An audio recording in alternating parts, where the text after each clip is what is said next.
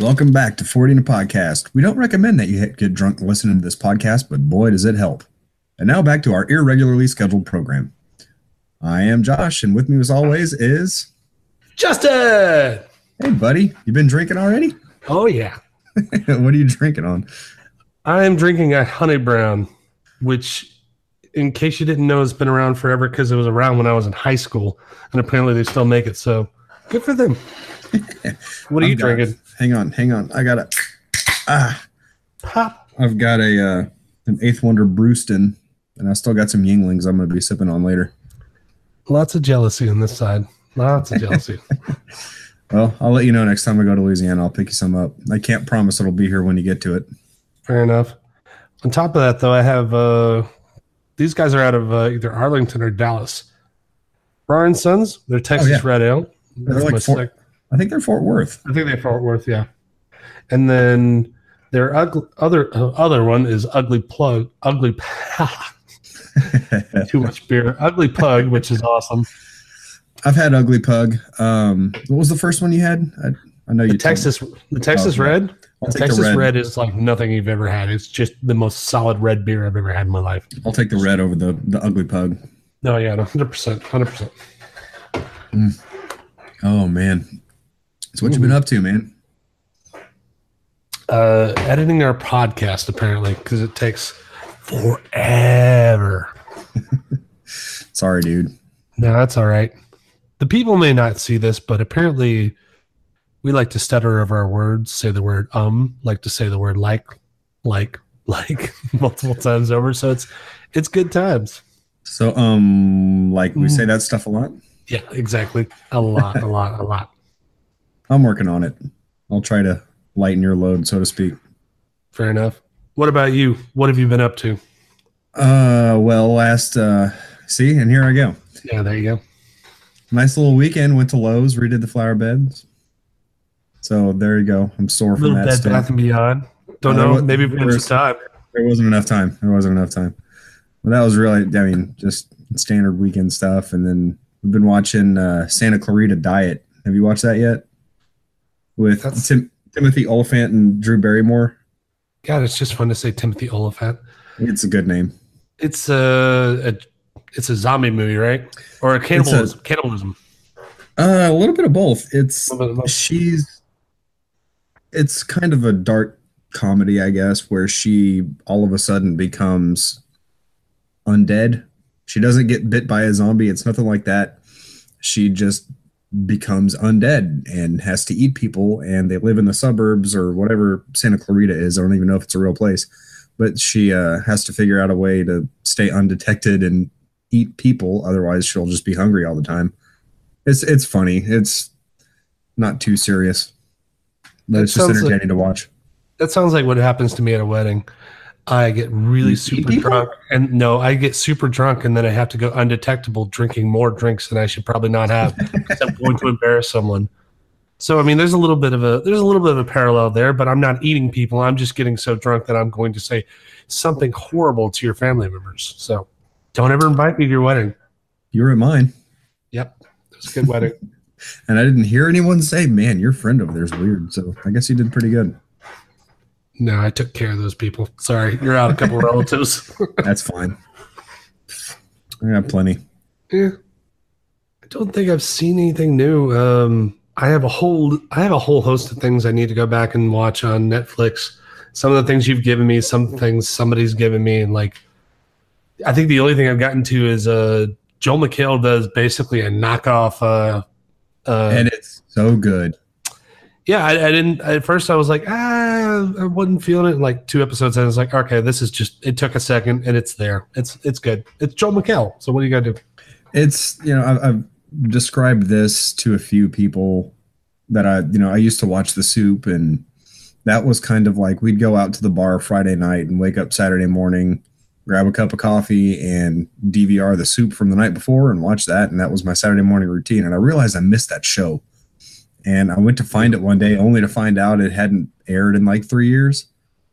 So come to find out this new show's coming. I didn't know about it until the week before it aired, and I was super excited, and it did not disappoint. That dude didn't miss a beat. No, he's he's he's made for that kind of show. He he definitely, you know, I mean, even if it's just a green screen teleprompter, he is definitely Joel McHale. He's just gonna read off some snarky stuff, and and they've had good guests so far. The last one I watched was uh Seth Green as the uh as the Joel McHale show bully, which Yeah, that's right. Seth Green, little short guy. I love him. Well, the one from this past week, excuse me, the one from this past week actually had um, Drew Barrymore and Timothy Olyphant, where he actually made mention of my favorite Timothy Olyphant vehicle, which was the movie Go. I enjoy that movie. I haven't seen it in a long time, but I love that movie. I don't remember. I don't remember the. It's a blonde haired girl that was the main par- main person in the movie. I don't remember Oh, who that man. was. I would look because normally I have the DVD behind me, but I think I got rid of that movie, which makes me sad. So I need to go to Half Price Books and pick up a four dollar copy of it. Um, I can't think of her name right now. No, that could. Uh, but I mean, go. I, it's. I can't say I remember the movie exactly, but I mean that was that was a good movie. It was. It was definitely the late '90s movie and everything like that. It's definitely a late '90s movie. Sarah Polley, and I have no idea what I couldn't tell you what else she was in for the life of Katie me. Holmes is in that movie. Katie Holmes is in that movie. That's why I'm thinking of it. And Jay Mohr, I think. Is Jay Mohr in that movie? He's a cop. Scott Wolf. Scott, maybe that's what I'm thinking of. Does everybody you know Jay Mohr's right underneath? I'm looking at the IMDb. It's Scott Wolf, Jay Mohr, Timothy Olyphant. Scott Scott Wolf and Jay Mohr are a couple. Aw, they seem like the cute couple too. They're adorable. Fuck, I might have to rewatch that movie. That's been like so long, and like I don't, like I said, the the girl, main girl, Sarah Sarah Polley. I wouldn't. I'm like I'm looking at looking at her face. I still don't know anything else she's in. That that could possibly be my pick for a movie showdown for the most '90s movie ever. Oh, I I think I have the I think I think I have the one that would go up against that is uh, I go Empire Records. That's those are my top two. if if we said showdown right now and you went first and said Empire Records, I'd put Go up against it. Yeah, I I re- I need to rewatch Go, but that's a that's a pretty decent showdown uh, by all means. Yeah. because I don't Yeah. know what you you'd have to do something with Ben Stiller on, to kind of like add on top of that or something Oh. like that. Reality Bites. Oh, Reality bites definitely Mm-hmm. Reality, or there's uh, what's the other one? Singles. singles. Singles would be a good '90s movie. It's basically like you know something between Winona Ryder, you know, something like that. Right. Those are winners. Yep. Anyway, You know, like other than that, not much else on the watch it front other than the same old rehashed. I watched nothing but superhero shit, so I feel like no one wants to know any, know about that anymore. I'm waiting for Netflix to release the newest season of The Flash because I enjoy The Flash. Yeah, we were talking about that last time. Like I said, uh, the more you catch up with it, I think you'll like it. You'll really enjoy it. Yeah. Well, I can catch it. I can catch. I can catch it on CW, but I think I'm past what's on what's available to me online. I would have to dig it up somewhere else, and I'm just not willing to put forth the effort. Yeah, that makes sense.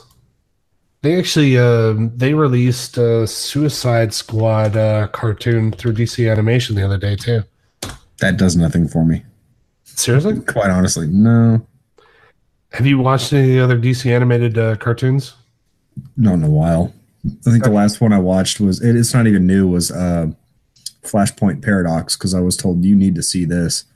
I liked that one. It was it was It pretty was good. really cool. Yeah, well, it, it's into a lot of the Flash stuff of alternate timelines and things like that, which is always Yeah. interesting to me. I like watching that kind of stuff. So originally, Flashpoint was the ten or twelve book, yeah, comic book series. So I mean, like they there was a lot more in between stuff in there. They compacted what would probably be about maybe nine or ten hours of episodes into about two hours of movie. But- oh, I got you. It, it wasn't it wasn't bad. I don't I barely rem- remember reading part of the comic book, but as for the new Suicide, so they did another Suicide Squad movie, uh, animated movie, which was like, and I'll, I'll I will vouch for DC animated. DC animated movies beats the living crap out of their live action stuff by a landslide. Oh, totally. I'll agree with you there. And so, if you get a chance, I don't remember the, the name of the first one offhand, but watch the first Su- Suicide animated film. It was really good. And this one I've yet to watch, but I'm going to watch it as soon as I can get a hold of it. I literally think it came out yesterday. It's uh, Suicide Squad Hell to Pay. So, Okay. and they've been doing they've been doing a really good job, and it's a lot of like it's a lot of good people in it. So, I'll give it I got you. give it its due. I got you. Yeah. If I come across it, I'll I'll give it a watch. So I heard you ended up doing your civic duty the other day and going to jury duty. You said duty twice. yeah, I did say duty. yeah, dude, it sucked. I got out of it, but um I mean, excuse me. I uh, was not selected. But yeah, it was it's the court system downtown right now is actually a huge mess. Um if you don't know, jury duty downtown, everything is basically underground. So they built this new facility a few years ago that it's actually really nice. The last the time before this that I got called up for it, um, it's like this building that you walk up to, and that's where they do all the metal detectors and stuff. And you take a escalator down, and you're so you walk in at street level, and then you're at basement level. And Okay. it's it's nice. They've got it's almost like stadium seating, and they've got monitors up everywhere. So you know whatever information you need is up there. There's a little cafe, I think. I'm not positive, but I seem to remember that. And uh, then you know they call your group and there's tunnels that take you through downtown to whatever court building you have to go to well Hmm. in case anyone didn't know houston had a bit of a flood I was gonna Um, say. yeah and all of that and that was in august? Dude, when did that happen? When was harvey? Whatever. It's been months. And that whole brand new jury complex downtown is still they're still working on it to get it back up. Yeah. and the one of the main court buildings the criminal building is just they're they're working on that too because it was pretty much destroyed so i was actually selected for a criminal case but they said all right we're going up to the family court building. I'm like what? Okay. Like why do you have a criminal case go so we get up to the room and the judge explained to us like look we've got a backlog of cases. We've got we've got normally this room is for child custody hearings and things like that but we've got court cases going on all over the place and office buildings and warehouses and this and that. Like dude that judge actually came out of retirement to help with the backlog of stuff from hurricane harvey so it was just a big mess getting down there but the easy part is probably about 15 minutes away from my house is a metro bus park and ride where i can just hop on the bus and first stop when you hit downtown is you know, okay, get off the bus and walk two blocks that way, and you're at the jury complex. so that was easy. I don't have to Right go there, downtown right? to park because I, dude, I hate driving downtown Houston. Hate it. I just hate parking. That's uh, I mean, Yeah, like parking downtown Austin is shitty, but Houston is miserable. Well, and it's all those one way roads, and it's just a pain. Mhm. But yeah, so I went to the selection room, and they didn't pick me, and I went home. That's not bad. Uh, was it, wait, was this uh, was this Houston, city of Houston, or was this uh Harris? Harris County, Yeah. Okay, because I'm not in. I'm not in the actual city of Houston. I was gonna say when I did it years ago, it was uh, it was this little. It looked like a chur- or like a church room, like it was a bunch of pews and stuff. So, Oh yeah, no, these were. This was like uh, they weren't folding chairs, but they were like the stack up chairs. yeah. metal frame with the plastic back. Um, they were just all over this room. It was like it was the basement of another building. It wasn't even the old jury duty building. It was some other building where we went into the basement. I guess that didn't flood out, and uh, like the the ceiling was eight feet tall or something, and it was just complete. I paid four dollars for a miserable cup of coffee while I was down there. Got home and made a better one. So what did you do with the five dollars? Did they give you the Um, five? Did they give you a choice? Like they're you supposed know- to give you donate the five dollars, or do you want to take Right. the five dollars You can donate it, or you can get. Well, I think it was six dollars. They gave us a raise. Oh wow, Um, fancy! Yeah, I didn't. I didn't. I didn't get my check because Yeah. when I left the courtroom, they said you're not going to come back to this room. I was like, oh, that's weird. But I got the. I mean, they gave me my uh my work excuse slip and my bus pass. So whatever, dude. I got to ride the bus for free, and I didn't have to fight traffic on Interstate 45. It's like they should give you a peanut butter and jelly sandwich and slap you in the ass and send you on your way. Go out there and make something. Yeah. Some of those frosted animal crackers, that'd be good too. Oh, frosted animal crackers are the best. I mean, if Oh, they're gonna be pink and nice, you might as well do those. Man, those pink and white ones, oh, so good. Yeah. But yeah, that was that was about it, man. I got home earlier than I would have gotten home from work, and they gave me a slip saying I was there until five o'clock. So that was nice. Fair enough. Came home, cracked open a beer. So proud of you for Thanks, just man. going home and cracking open a beer. Not your civic duty part. I don't care. Last time I had to do that, they sent me something in the mail, and I was literally like, you know what? I've already done this once before, and I, I feel like I should have the tur- the the ability to turn it down. So what I did was, and my father was so pissed at me, I sent them, I faxed them back the thing and said that I could not go because my father was an invalid. Oh man, better hope they don't catch you on that. Yeah, statute of limitations. I'm pretty sure it's way over. So, or I'm going to edit that out of the podcast entirely. I don't. but he was invalid at the time. He couldn't do anything. So Oh well, there you go. project the lie. No, no, I meant like he couldn't. But I'm like I'm yeah. So Justin commits crimes and you know pays for them later, and then Right. podcast is off the air for six months until he gets out of you know baby jail. So there you go. Baby Joe.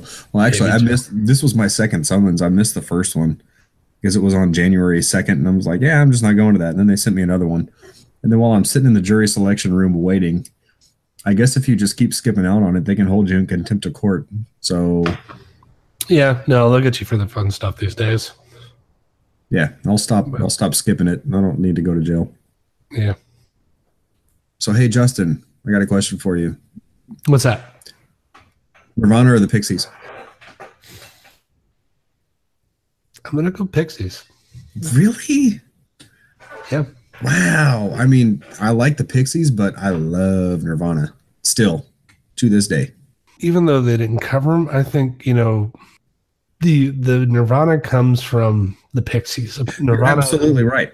Kurt Cobain even said that. I mean, like, like I forget exactly how he said it, so I'm just going to kind of paraphrase it in my own weird way. Yeah, Smells like Teen Spirit, which is what broke Nirvana onto mainstream America. He said he was he flat out said, "Yeah, I ripped off the Pixies." It's that whole loud, quiet, loud thing, yeah, which is what the Pixies were so very good at, and it, they make it work.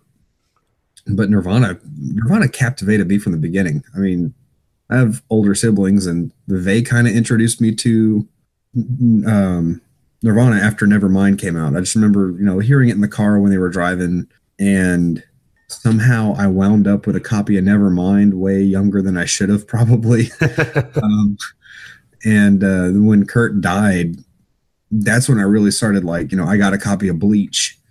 Um, I got, I didn't have in utero or incesticide because my mother would have probably burned it. yeah. Right. But I did have, I had unplugged and I had from the Muddy Banks of the Wishkah, which I still love to listen to that album. That that live album, it was like a compilation live album they put out after Yeah. Kurt passed. And it just, you, you look at how music changed after Nirvana and just they going back and listening now. I mean, I always knew Dave Grohl was a badass drummer, but the song structure, the stuff that they did, Chris Novoselic is a good bass player. He's a really good bass player. Yeah. And after after Nirvana, you look at how music changed. They killed off the hair metal bands essentially. And it gave us Dave Grohl and everything he's done since then. I mean, not just Foo Fighters, but you got, you know, the Probot album, the Them Crooked Vultures album, the stuff he's done with Queens of the Stone Age. He produced he produced a Zac Brown band album. Yeah. And then, you know, you get the, the Sound City documentary and the documentary series that went along with the Foo Fighters album, Sonic Highways, and just everything he's done for music in general. I think you're making a case for Dave Grohl almost over I- Nirvana. I got a slight man crush on Dave Grohl. Yeah. So, Dave, if you're listening. Yeah. Dave Grohl, send Josh all your underwear because he has a No, just weirdo. Why do you have to go there? Ugh. Just one pair. You know, it probably has his face on it. So just one. pair. All right. Yeah. So, I mean, but going on that idea that Nirvana spawned everything like this, it like, like they are proto. They are the proto grunge. They are. Oh yeah. They're definitely. By the way, that's t- definitely two like areas because like Pixies was Massachusetts and shit like that, and you you could always hear that kind of ringing through a lot of things is like more East Coast and stuff like that. But the, I just, I think it's more weird. I think it's more like kind of zany. It's definitely um, if if the Pixies feels more college indie Mhm. rock kind of thing, Nirvana is definitely high school dropout. And Well, and there's that's, there's that's a that. sound to it. And you know, people say, "Oh, Nirvana is grunge, is grunge, is grunge," but I don't think you would have. And, and I'll, dude, I will give Pixies all kinds of credit. It's personal preference that I like Nirvana better. I will totally say that the Pixies are probably more responsible for some of the stuff that happened during the alternative movement that happened. You know, kind of post grunge, maybe kind of Yeah. halfway through grunge. A lot of that. I mean, we got Texas got the Toadies out of the Pixies Oh yeah, hundred percent. big time. I didn't actually, the, the Toadies are kind of responsible for me learning about the Pixies because they had the there was a live album they put out mid 2000s, I guess, that had them doing a live cover of "Where's My Mind."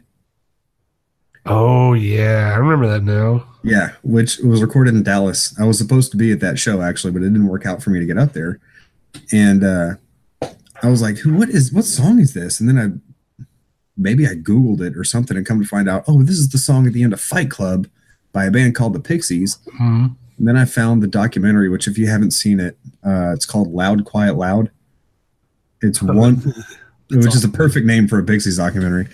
Uh, it's it's all one word: loud, quiet, loud. It's about when they came when the Pixies rebanded around 2007 or 8 or something like that. Hmm and it's really good. And it kind of introduced me to them. And so it's playing a bunch of pixies music through this whole thing. And so that's when i started listening to them and they're great. They're fantastic. Frank black and the catholics also good stuff. For the longest time, I was screwed with people and would tell them I, I pronounced it Catholics.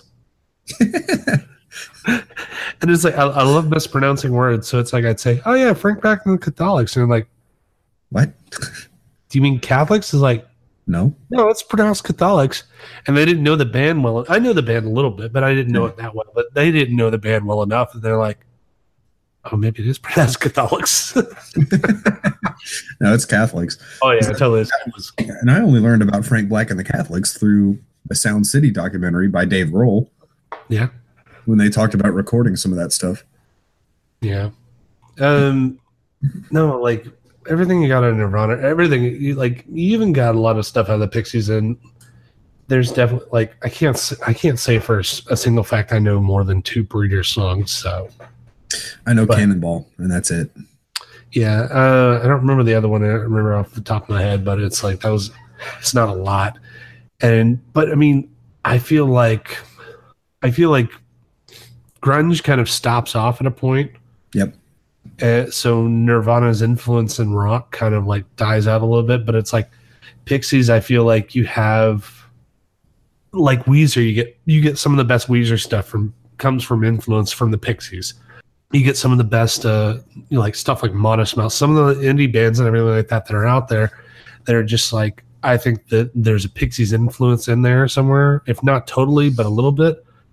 But I mean, like even when even with one of the even with either of those like what they did and what they produced and everything like that i don't think there's i don't think there's a measurable way to say who had more influence on the world overall. But like at a, at the time that nirvana hit nirvana had more influence you know in the in the short high time that they had Oh, right yeah. off the bat than the pixies did. The pixies had more influence over a elongated time.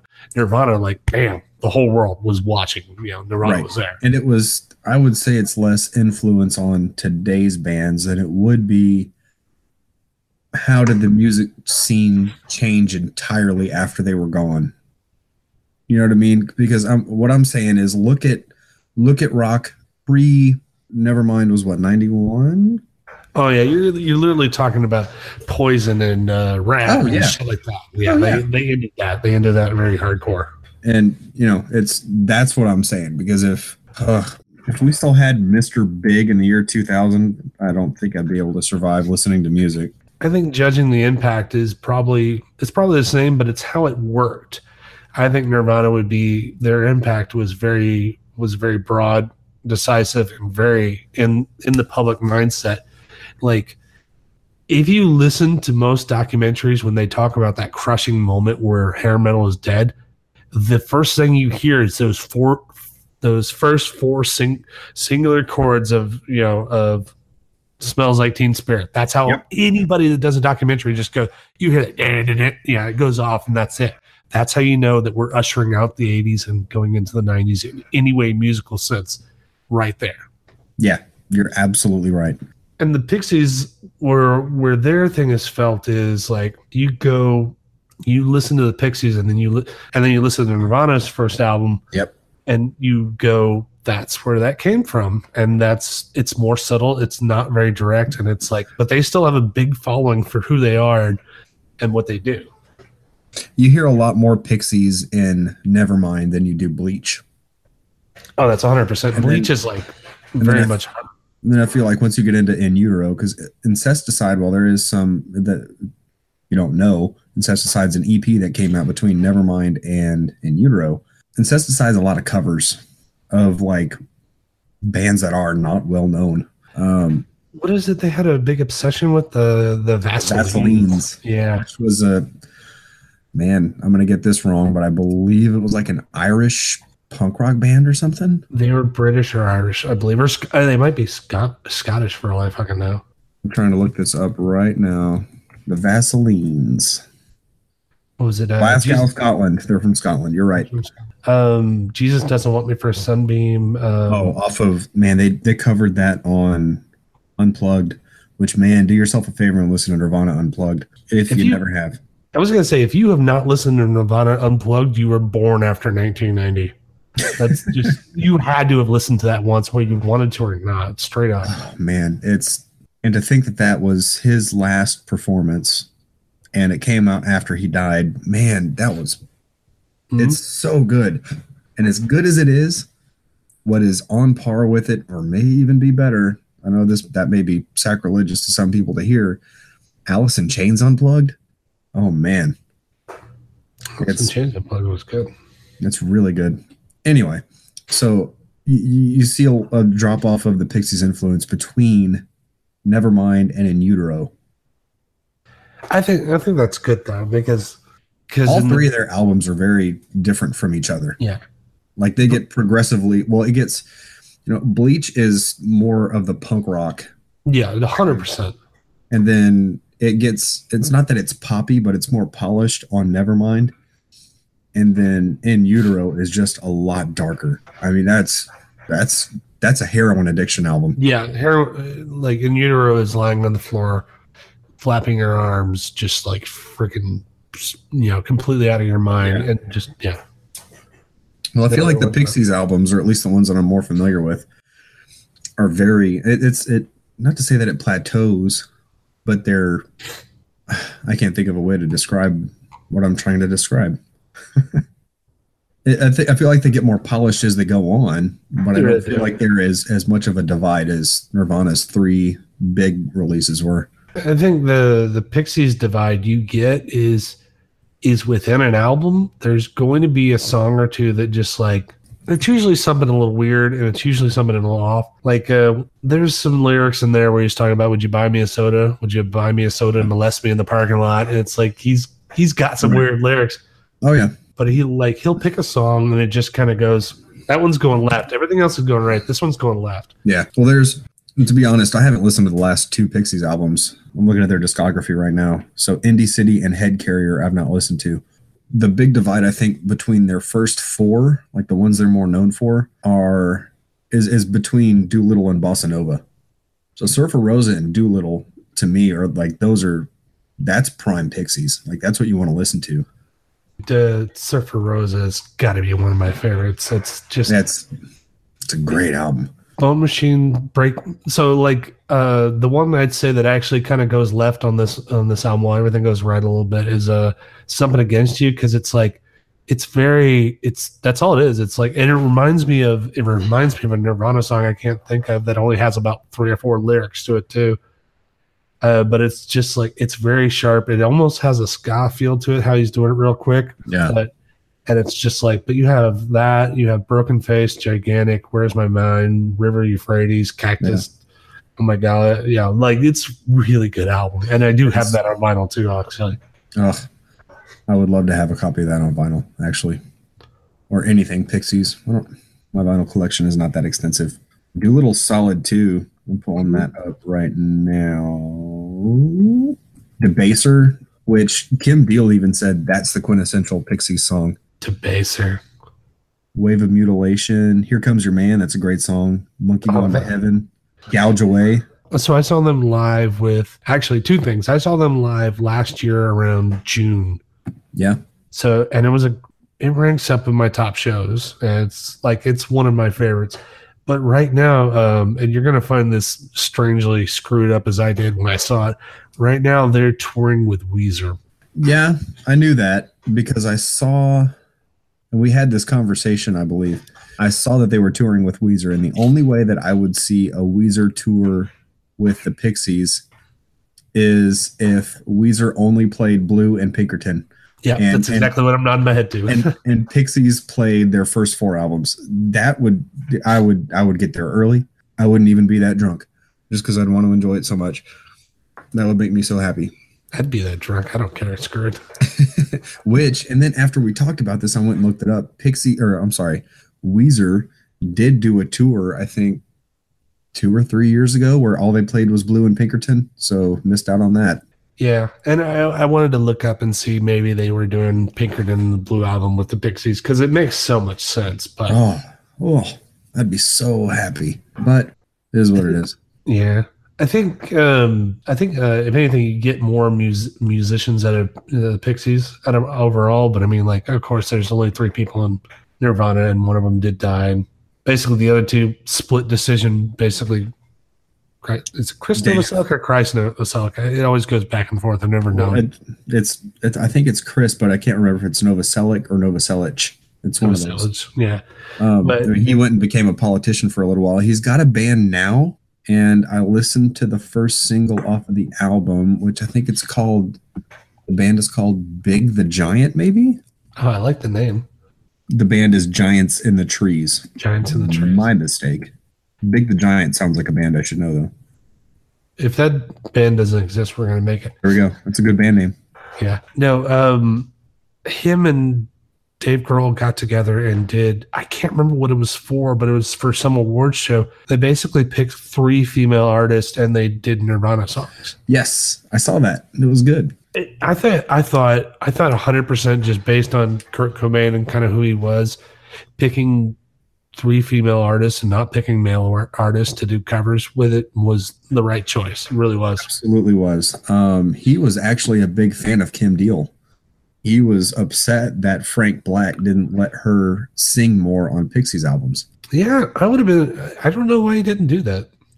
She's good. I mean, she went on. Was she was she was the breeders, right? I know she's got a Yeah, sister. she was the breeders. She had a twin sister, if I'm not mistaken. yeah, but I can't remember what her sister did. Was her sister in a band? And I'm drawing a blank on her name. Um, Kelley Deal. Did she? Oh, she was in a band. What was her band? It sounds was- super familiar to me. She was in the Breeders, and that was Oh, was she? she did. And then she did Kelley Deal Six Thousand. I don't even know what that is. I guess a solo album. Oh, And she had legal problems. Way to go, Lick- Wikipedia, pointing it all out. Hey. yeah. I think the drummer was the only guy in that band, right? Talking about the breeders. I was trying to think of what what the other people do because I remember uh, Joey Santiago doing a bunch of random things here and there and stuff like that. It only says he has two associated acts, but I really felt like he felt like he did more. Oh, it looks like Kelley Deal was in and out of the breeders. Yeah, Maybe I don't know. like I said, I don't remember. I don't remember very many Breeders songs, much less albums. So I know they put out several, and the only one I'm aware of is like the only song I'm aware of is Cannonball. yeah, Cannonball's the main one, but that had the greatest bass line ever. Oh, it's so good. Everybody knows what that is, and that that song, like I don't even listen to it anymore because it's on like every 90s playlist on every streaming service that has ever existed. So it's just gotten kind of beaten to death. It's a great song. It really is. I'm just kind of worn out on it. I'm fighting myself to make a spin doctors joke. Well, you, I'm going to find the most embarrassing band that you like one day. And I know people that'll tell me. So it'll happen. Who will tell you? Who will tell you? Oh, oh, you just wait.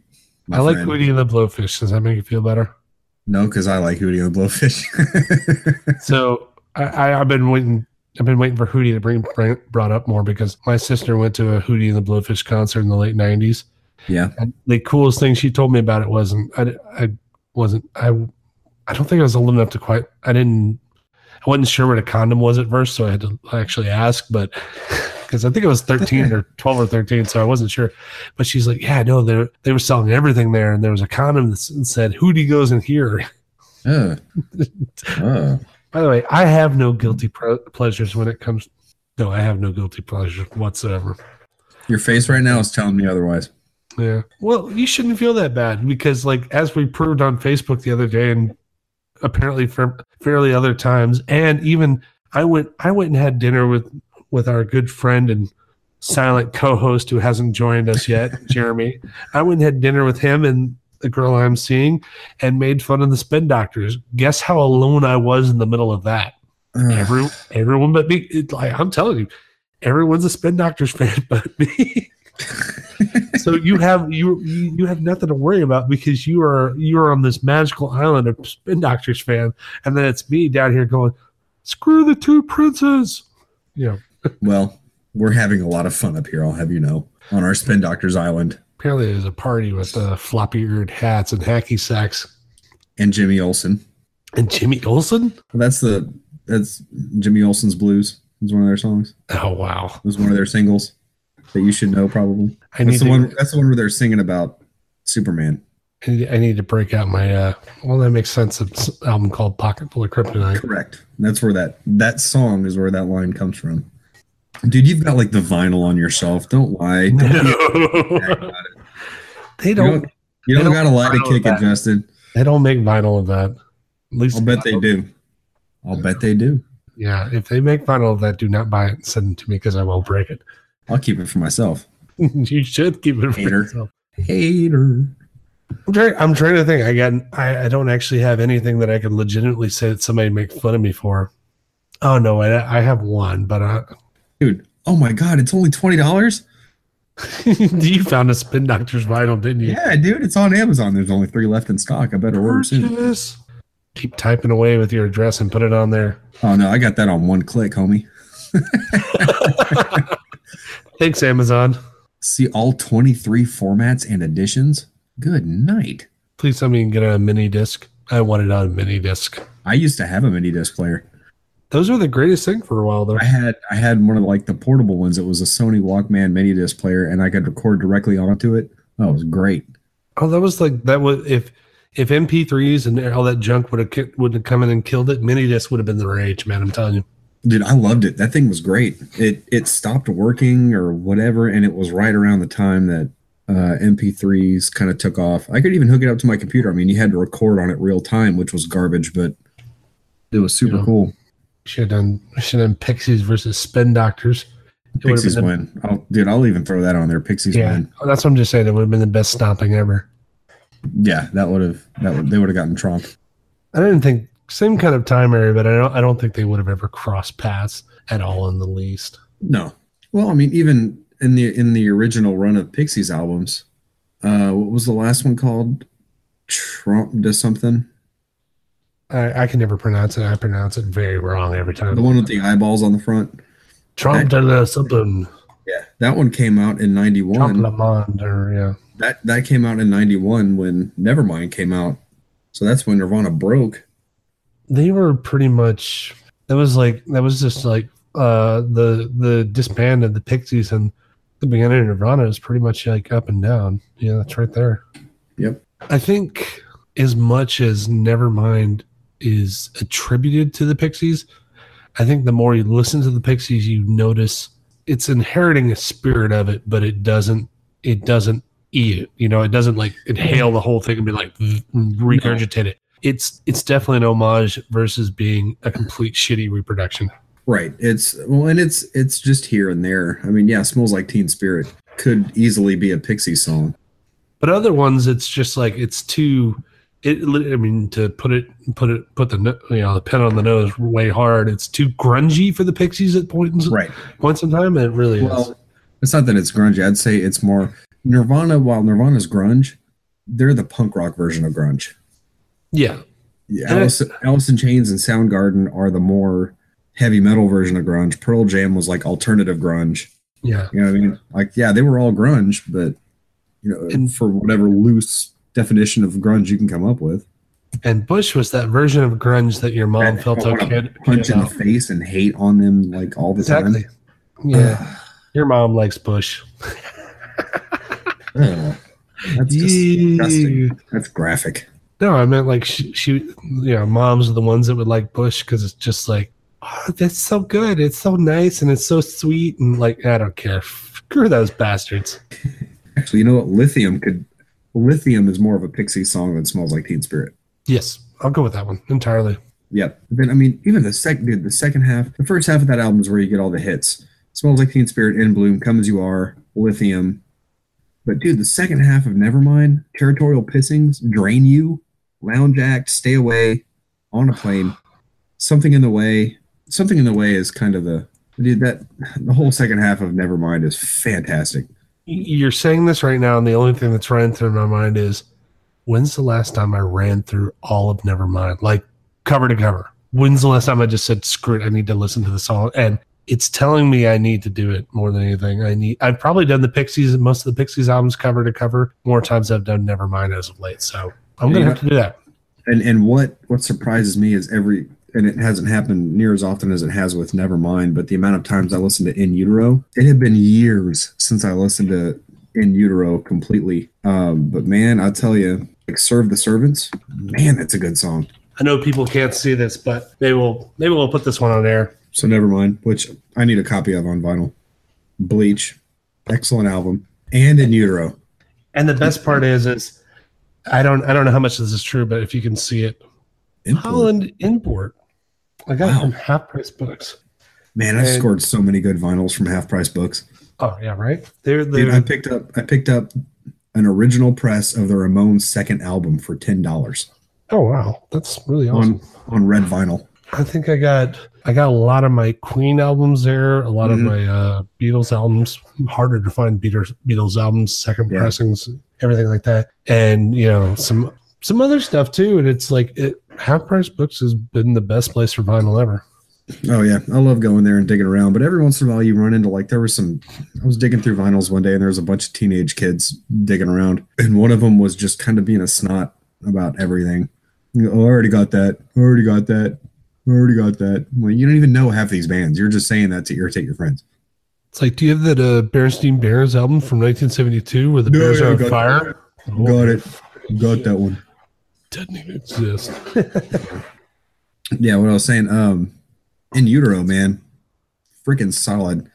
I'm not a big fan of Heart Shaped Box because I know that song's about what's her Courtney name. Love. Yeah. Yeah, but Serve the Servant, Scentless Apprentice is Scentless Apprentice is my favorite song on that album, I think. Which going back to Muddy Banks of the Wishkah, dude, the live version of Scentless Apprentice on that album, whew, it's it's so much faster, and Dave Grohl just kills it. Dude, Pennyroyal Tea. Yeah, I don't know. It's just like it's such a. It is. This is just a really good album, and I have to say, it's like Tourette's, dude, dumb. This was really good. All apologies. Yep, Milk It is actually a really good song. I might, and this might be sacrilegious. You can tell me to go to hell after this. I might like in Utero better than I like Nevermind. I'm not going to be mad at you for that. Nope, not one bit. Yeah, and it's know, I mean, like that's the thing you think about it. It's like they have, I think they have more, they have more songs on between B sides and like random stuff than they do. It's like, and that's what that's what like flabbergasted me because I don't remember that all the time. But like they had three albums. That's it. They had three albums. Three And albums have- and an EP. Yeah, and they have like all this random stuff in between because like what was the ones I had uh, about to make it uh, about about to make it PG thirteen to mild R here in a second. when I had an MP3 player, I had put all of this on there, so it's like you just saw Nirvana, moist vagina. What? you don't remember that stuff? Uh-uh. Um, hold on. I don't remember exactly what it was, but I had MP3s for it all. So, and I think it was just actually it was just a song. Yeah, it was a it was an all apologies B side or whatever. It was so so. My dad moves my truck one morning, and Oh no. I have all of this Nirvana stuff on this MP3 CD in there, and it's like, and it comes back and he wakes like because I'm like sleeping till noon at this point because I'm like Yeah. I don't know 19 or 20. So he goes, he pu- moves my truck so I can move their car out, and puts in the street, comes back upstairs, throws my keys, and goes, "What the hell is moist vagina?" And I look at him going, Does he not know? "It's like How did I get here? How did, how did I I get here? like, wha- how did, Yeah. all right. It's like, do you mean do you mean that was the song on my radio? It's like, yeah. It's like that's weird. It's like, yeah, no, it's a band. I wasn't gonna go farther than that because like I don't know what I'd say. Yeah, no, that's a band, and they think they they like their favorite words separately are moist and vagina. They just happen to put them together and they worked. I don't know what to tell you. Um. Yeah. Yeah. That's incesticides. I'm looking at incesticide now. Sliver. Actually, that's one of my favorite Nirvana songs. Um, Been a Son is awesome too. Molly's Lips, Son of a Gun, dude. Son of a Gun's a good song. uh, Molly's Lips was another Vaseline cover too. Yes, and I think Son of a Gun is too. I don't remember what Son of a gonna Yeah. Son of a Gun's by the Vaselines also. So it's like the original it was Sliver, Blue, Hormoning, Kill Rock Stars, Bleach, reissue, previous unreleased. Yeah, there was a lot of that's a lot of random shit on there, by the way. Yeah. But that's a single from Australia and Japan. so I think I think overall, like the the Pixies had a lot more albums, but Nirvana had a lot of like mixed shit in between. They had a lot of just random stuff that was kind of out there. They're definitely more they're more unorganized. I'm gonna give that to them if anything, and I mean that in a good way. Nirvana was so unorganized that they just had songs that lingered out there that would make it onto random things and be put together. But it was so even years later, you put together you put together a bunch of this random stuff and it still worked. Oh, right. Yeah. And I think one of one of the cool things about Nirvana is they can take influence from the Pixies, the Beatles, the Ramones. You can look at all the different stuff that mix them together to make Nirvana, and it shouldn't work together. None of those three should work together, No, but, but somehow it does. yeah, and I think whoever whoever had more clout overall in the long term or the short term or the public face or the private facing, you know, the reserve thing, I think you know Nirvana will still be you know the quintessential '90s band Oh, absolutely. More than anybody. But I mean, I, I think the only thing that bugs me about that when people say the quintessential '90s band, I think if you go back and look at the '90s, you have '90 to '95, maybe '96, and then '97 to like 2000 is a whole different like genre of shit. I mean, and there's there's even dude, there, there might even be more than that. I mean, grunge died out relatively early, Hmm. but even very early night, very early '90s was still basically up until Nevermind really broke, and that was like late '91, maybe even early '92 before they really started getting airplay on like MTV and radio stations. Back Yeah. when MTV would play things, it was still basically just '90s music or '80s music. I mean, Yeah. So, so And, to give you know- an idea, like, uh, and this is the one I looked to prove the point because it really does. My own prison by Creed was 97. ooh, that's So- a bad year. So, like, you want to talk about like, so you got 97, so you get Creed out of that, then you get Nickelback out of that, and you get the slow transition to the post grunge crap or whatever. And, and that's what I call it. And that's kind of where you well, go. but then oh, but then '90s also gave birth to nu metal, which is a real thing that happened. You got no, it didn't. Korn, Limp Bizkit, Kid Rock, and your buddy Who holds up out of that? Really? Who holds up? Korn's first three albums. You tell me you still listen to a Korn album? Not regularly, but dude, their first two albums are pretty intense. Still, I think I can still hum Got the Life in my head. So, that's on uh, their third one. Those are the only ones I ever listened to. I don't anything past that. I'm like, eh, I just don't. Actually, part of me thinks I could probably re-listen to uh, their uh, the Bizkit's cover Faith a little bit. Yeah, I'll be honest with you. It's on my '90s playlist just because. Why wouldn't you cre- recreate a George Michael tune in the late '90s? Doing it like the nu metal slash kick hop, which was also a term that was thrown around. Don't act like it wasn't. You liked Sugar Ray. If you're going to use that term, you had to like Sugar Ray. I like their singles. I didn't listen to their albums. God, I can only imagine what their albums sound like. I, I couldn't tell you. Yeah, can I? But I mean, like that that that's very interesting. It's like they're gonna say the '90s was. It's, so you can't you can't pin a quintessential band in the '90s. You just can't. I think yeah, and like so I mean, like we're talking like I said, my own prison was '97. So I mean, like grunge had a short-lived thing. We're not even gonna call it '90. We're gonna call it maybe '91, '92. Kurt Cobain dies in what '94, Yes. and then like I you have, and then you have this like whole fade out thing, which Right. a lot of the guys from the grunge era either died out or like literally, or just kind of like they they did kind of move into something else, with the exception of Bush. Bush died. You can be happy about that, Josh. Oh, so happy. Yeah, that you are. but like, I think Eddie Vedder trend transcended the years. Well, I think Pearl Jam was smart enough to change. Well, I'm, I'm not No. gonna go. I'm not even gonna go Pearl Jam. I think Eddie Vedder by himself changed, Yeah. and Well, that and he got um, Matt Cameron to start playing drums for him. That was a smart move. you have a love of drummers. Well, I am one, so I tend to notice when they're good. I'd ask who your favorite drummer is, but I have a feeling I already know the answer. It's complicated. Oh, I'm sorry. it's complicated. It's a complicated answer. I figured it was going to be someone with, with the first name Neil. It is. He's one of them. All right, who are the other ones? Dave Grohl, Keith Moon. I mean, I'm yeah, I love the Who. And actually, I only I only started listening to the Who because it's Neil Peart's favorite band, or at least it was at one point in time. So Peart Grohl, Moon. Yep, Okay, that's it. Really? I think so. I think you go. Um, shit. What is his name? He's one of the fastest drummers, and he was a was he a jazz drummer? I can't think of his Oh, name. Buddy Rich. Buddy Rich. Thank Oh you. yeah, Buddy Rich is amazing. But if you're gonna go back to that, I mean, listen to Gene Krupa also. Okay. I don't know if I could pick my favorite drummer. Um, actually, this one you'll find a little weird because it's like I'm not gonna say favorite, but he's just somebody that you haven't already mentioned because it's, all those guys are good. The um, you ever heard the band Death Cab for Cutie? Yeah, I like their drummer because I remember like he's like he's really good, but he he was breaking apart the timing of uh, of one of their songs, and he's sitting there, and I think his like literally like his right foot, you know, we're the base and it's going at like four four. His right Mhm. arm is going at like three five. He's like he's he's putting out all these time So signatures he's like a Stewart Copeland, is what Yeah. you're saying. Yeah. exactly.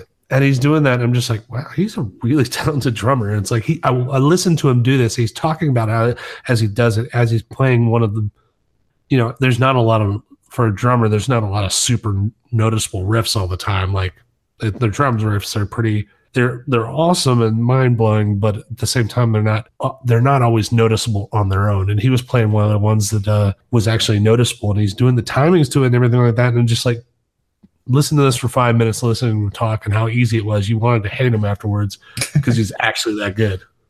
I'm gonna send you a link when we're done talking right. to a video clip.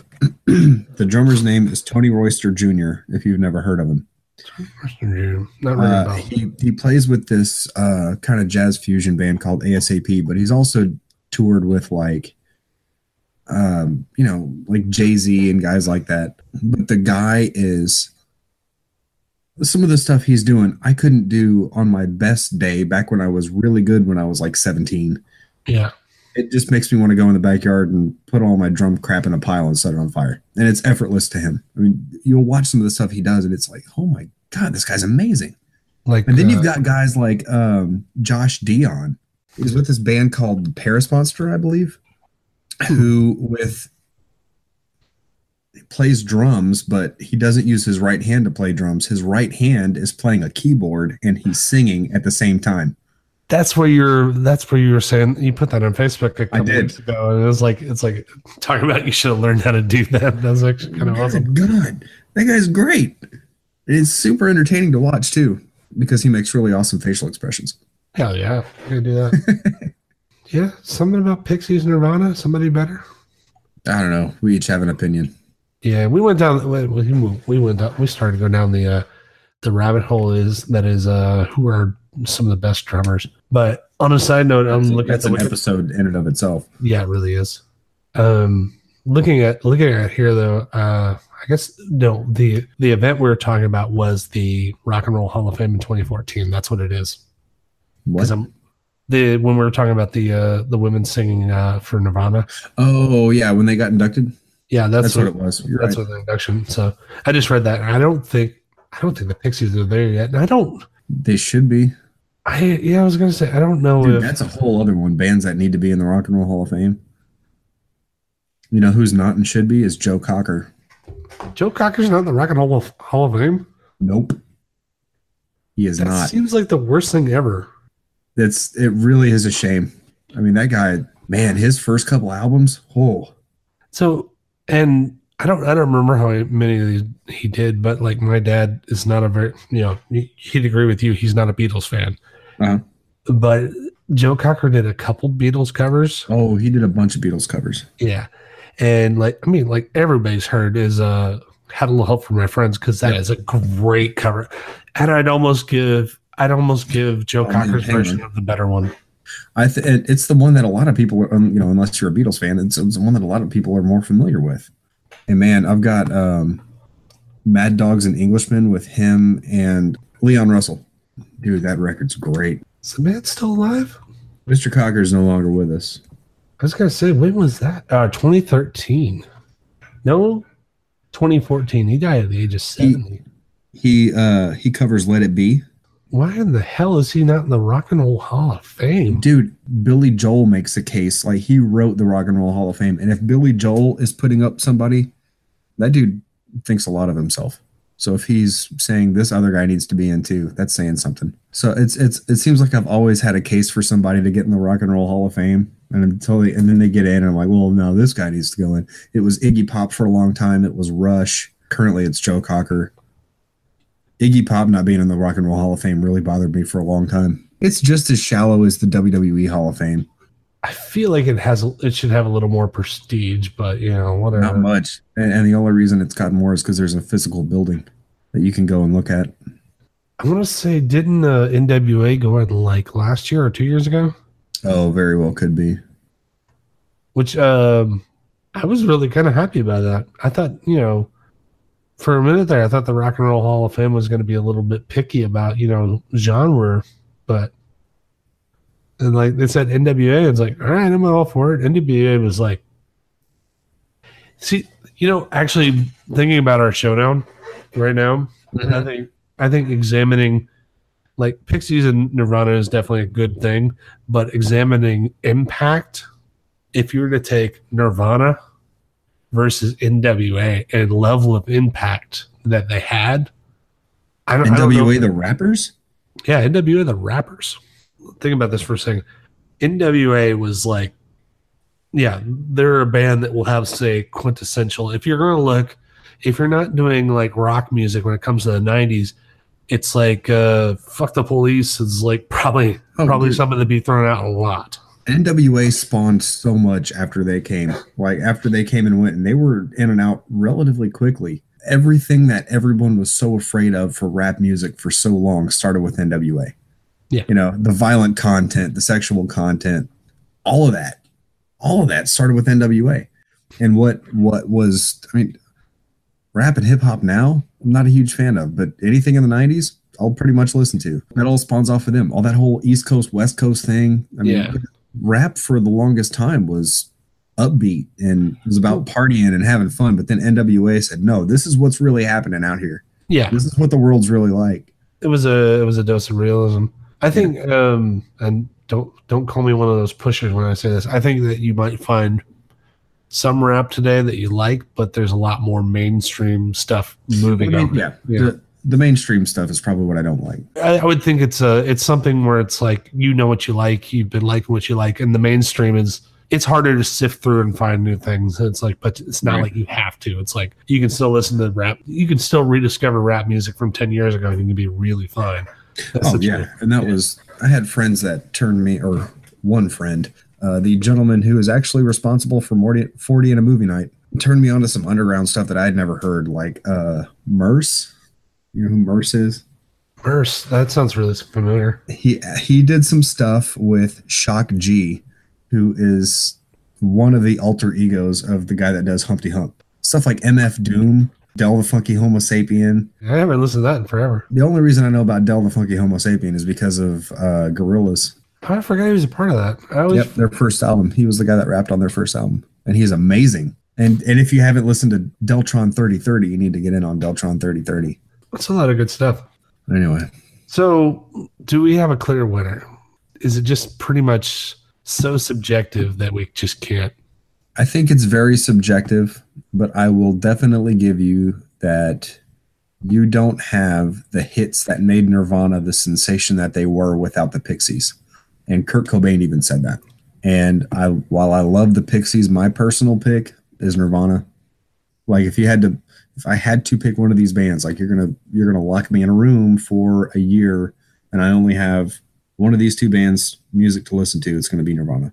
Yeah, I'm still to default to the Pixies, and it it comes to the variety there is there, and the just like the love of uh, that kind of melodic, kind of Yeah. quirky indie rock that comes out of the whole deal. But it's like I just I I, I couldn't. It's still a little bit of a hard pick. It's it's Pixies by a shade, basically. So But then, yeah, and but what also I fall back onto is, yeah, they had the three studio albums, but Incesticide's fun to listen to. Um, Muddy Banks of the Wishkah fun to listen to. Unplugged is pretty great. yeah, no clear winner. It's two sides of it's two sides of the same coin, and that's all we can go with. Right, and it's it's one or the other, man. I mean, it, people are going to fight for both sides, and I will I will definitely say that Doolittle and and uh, Surfer Rosa, fantastic albums. If you've not listened to those, I can't recommend highly enough. And if you haven't ever listened to Me- Nevermind, you're probably freaking deaf. So Or you've been That's in a what- cave. yeah, or in, living in a cave. And if you're living in a cave and you're just getting out of a cave and you're listening to this podcast, we'd like to thank you for figuring out what a podcast is and downloading our podcast. Thanks. We appreciate all of our fans. We know you have one- a choice, especially both of ours. especially the ones that have just recently come out of a cave. We're glad they let you out. Yeah. Anyway, I'm out of beer, man. I, I'm weirdly out of beer too. All right. Well, until next time. Try and be nice to each other. And if you listen to Nickelback, fuck off.